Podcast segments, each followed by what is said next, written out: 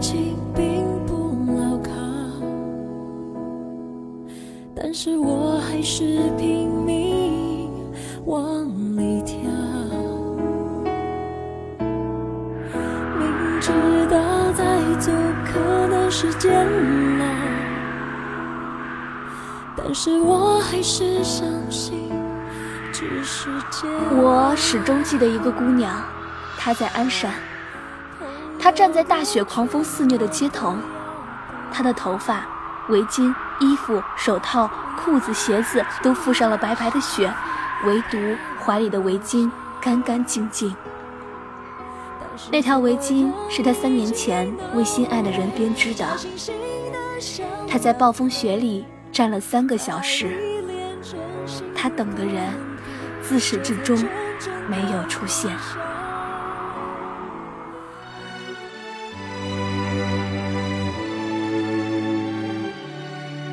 字悸动心灵，声音传递梦想。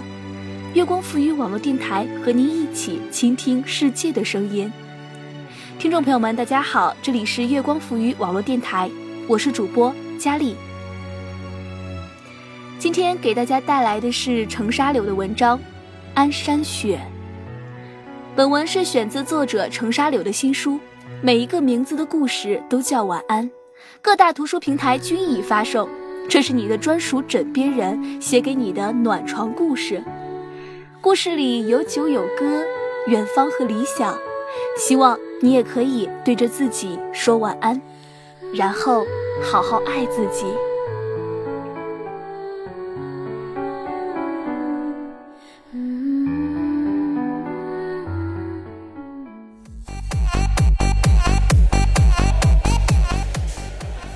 林若依从酒吧里冲出来，在我身后略显唐突地问了一句：“我是好姑娘，对不对？”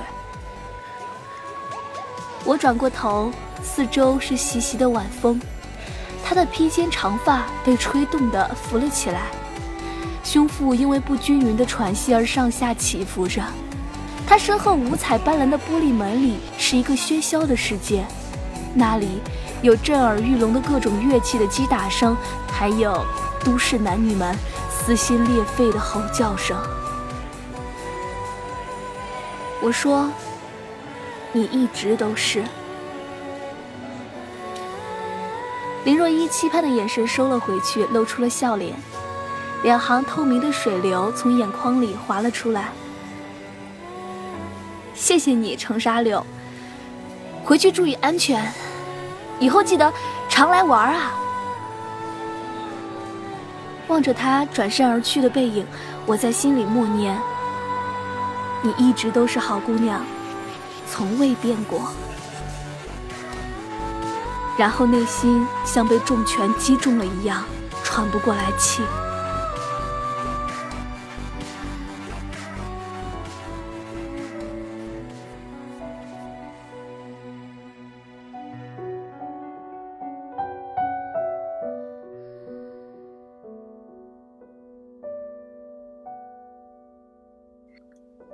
二零一三年暑假，我被同学程文忽悠到鞍山的一家培训机构当补习老师，每天给初中、高中的各年级学生补习作文和政治历史。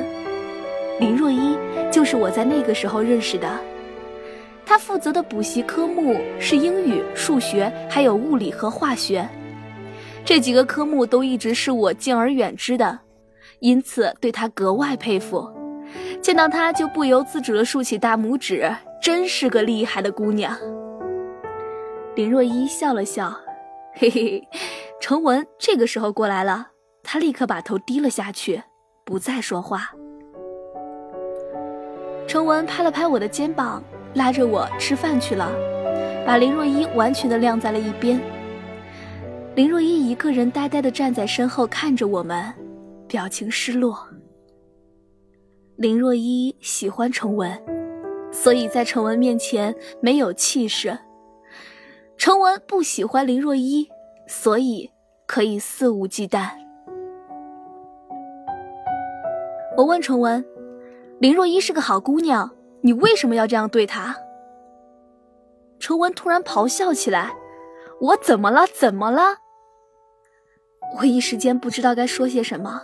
过了一会儿，程文又轻言细语地说：“我不喜欢他在我面前表现出的低姿态，那样会让我很窝火。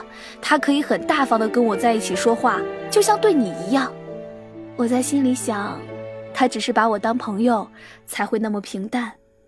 可你是他爱的人啊。程文和林若依是高中同学，高考前一天，林若依向程文表白。林若依结结巴巴说完一句不到三十个字的表白词，然后含情脉脉地看着程文。程文吐出一个嚣张的烟圈，亏你妹的还天天看言情小说，连一句表白的话都说不清楚。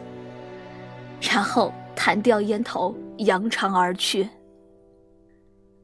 林若依没有哇哇大哭，只是默默地擦去眼泪，站在那里一动不动，等了一个小时，确定。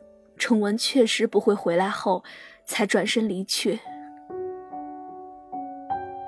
高考成绩出来了，崇文去了北京，林若依留在了鞍山。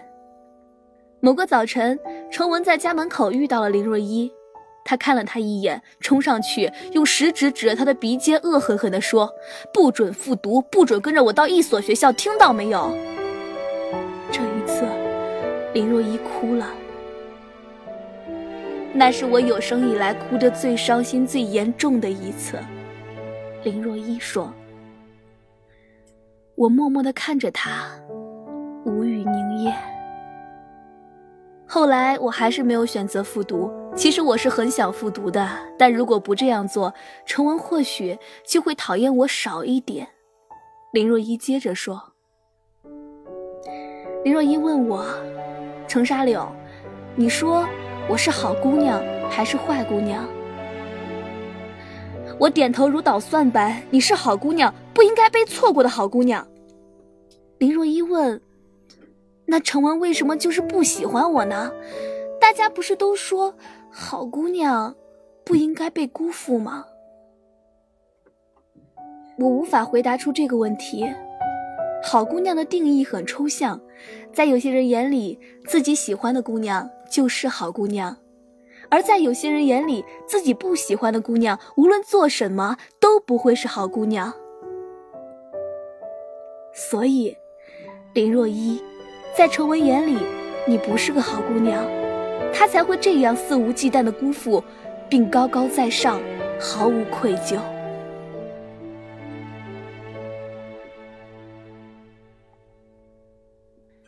暑假结束后，我回到北京继续上学。那个冬天，北京出奇的没有下雪，但还是很冷。林若依给我发消息说，她大一的时候给程文织了一条围巾，现在已经大三了，不能再放了，得送给程文。林若依不敢直接送给程文，她想快递给我，叫我转送。我找不出理由拒绝。我拿到了林若依的快递。包装的非常精美，上面还画了一个很好看的笑脸。这个笑脸真美。程文拿着围巾，面无表情的看了一会儿，然后手一松，围巾就掉到了地下。那个笑脸也变了形，像是在哭，在流泪。我生怕程文会抬腿去踩，赶紧捡了起来，护在身后。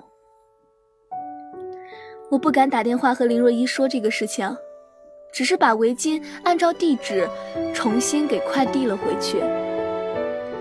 林若依收到包裹后，给我发了一条信息，只有两个字：谢谢。他懂。说有什么不能说，怕什么？相信我不会哭，我不会难过。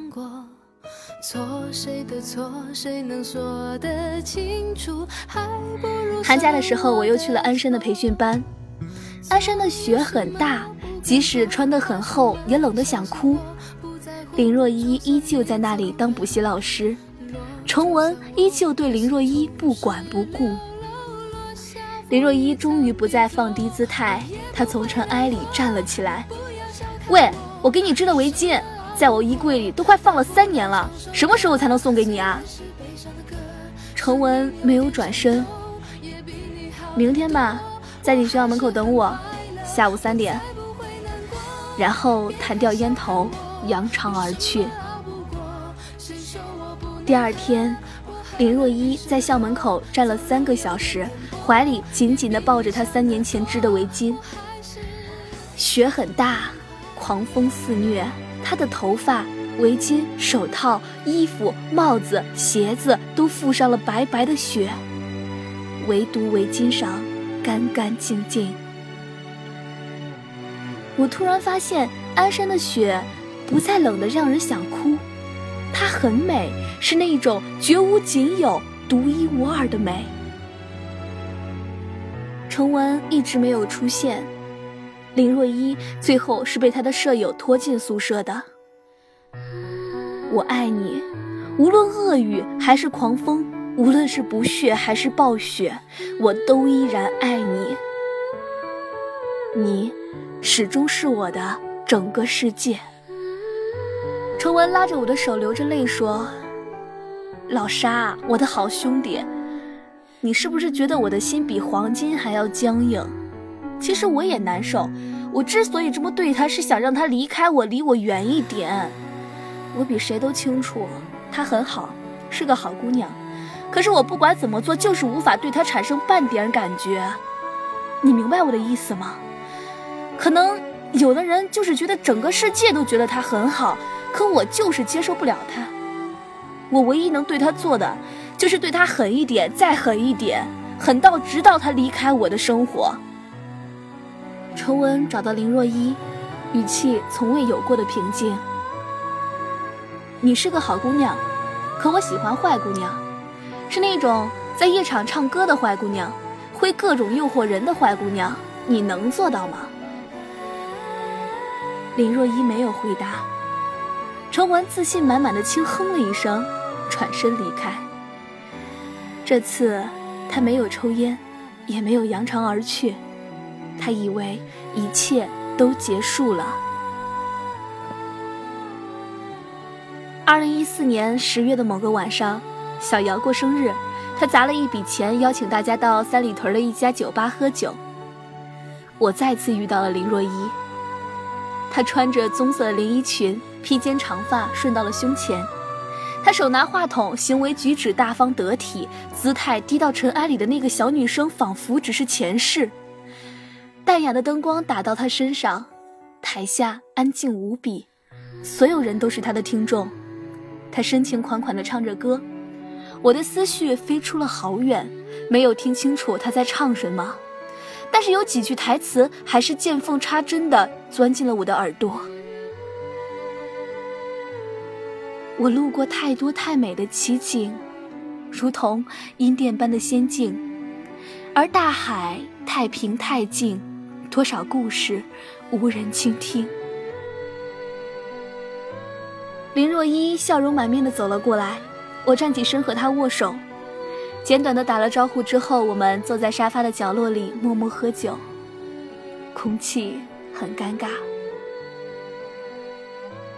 林若依突然问我：“他好吗？”我说：“他还好，你好吗？”他点点头，然后不再说话。我下了出租车，走到了小区门口，接到了林若依的电话。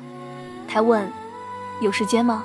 想和你说说话。”我说：“必须有时间。”他说：“老程，我发现我已经不爱他了。”我没有觉得奇怪，反而是他这个“老程”的称呼让我突然之间有了亲切感。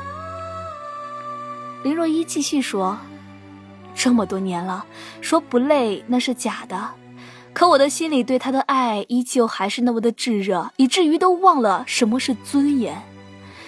可是谁叫我爱他呢？你知道吗？当他说他喜欢夜场的坏姑娘的时候，我心里其实不难过，只是很凉。我知道他只是这么一说，想让我离开他的生活，不再纠缠他。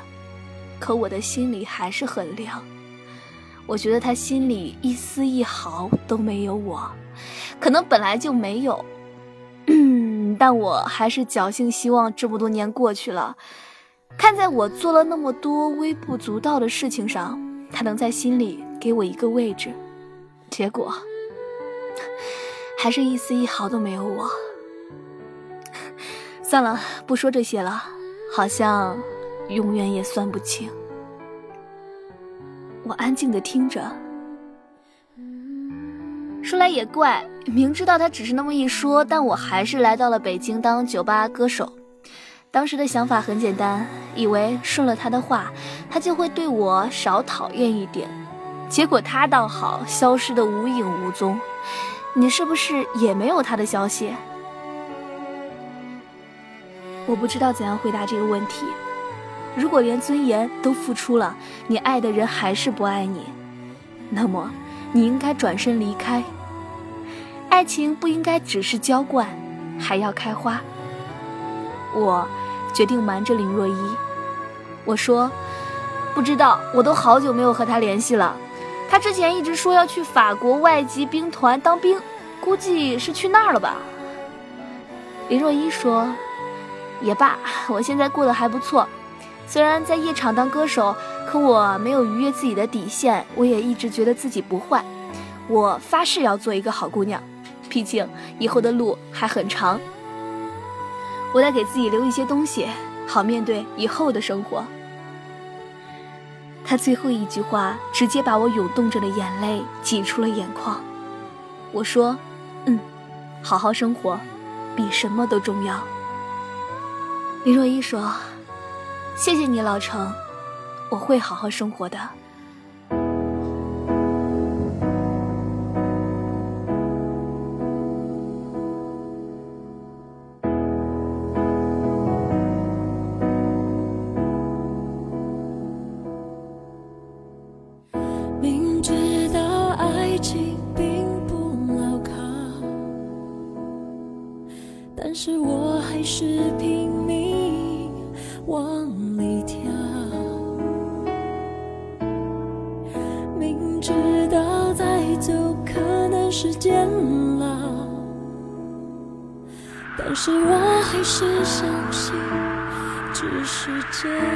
我始终记得一个姑娘，她在鞍山。她站在大雪狂风肆虐的街头，她的头发、围巾、衣服、手套、裤子、鞋子都覆上了白白的雪，唯独怀里的围巾干干净净。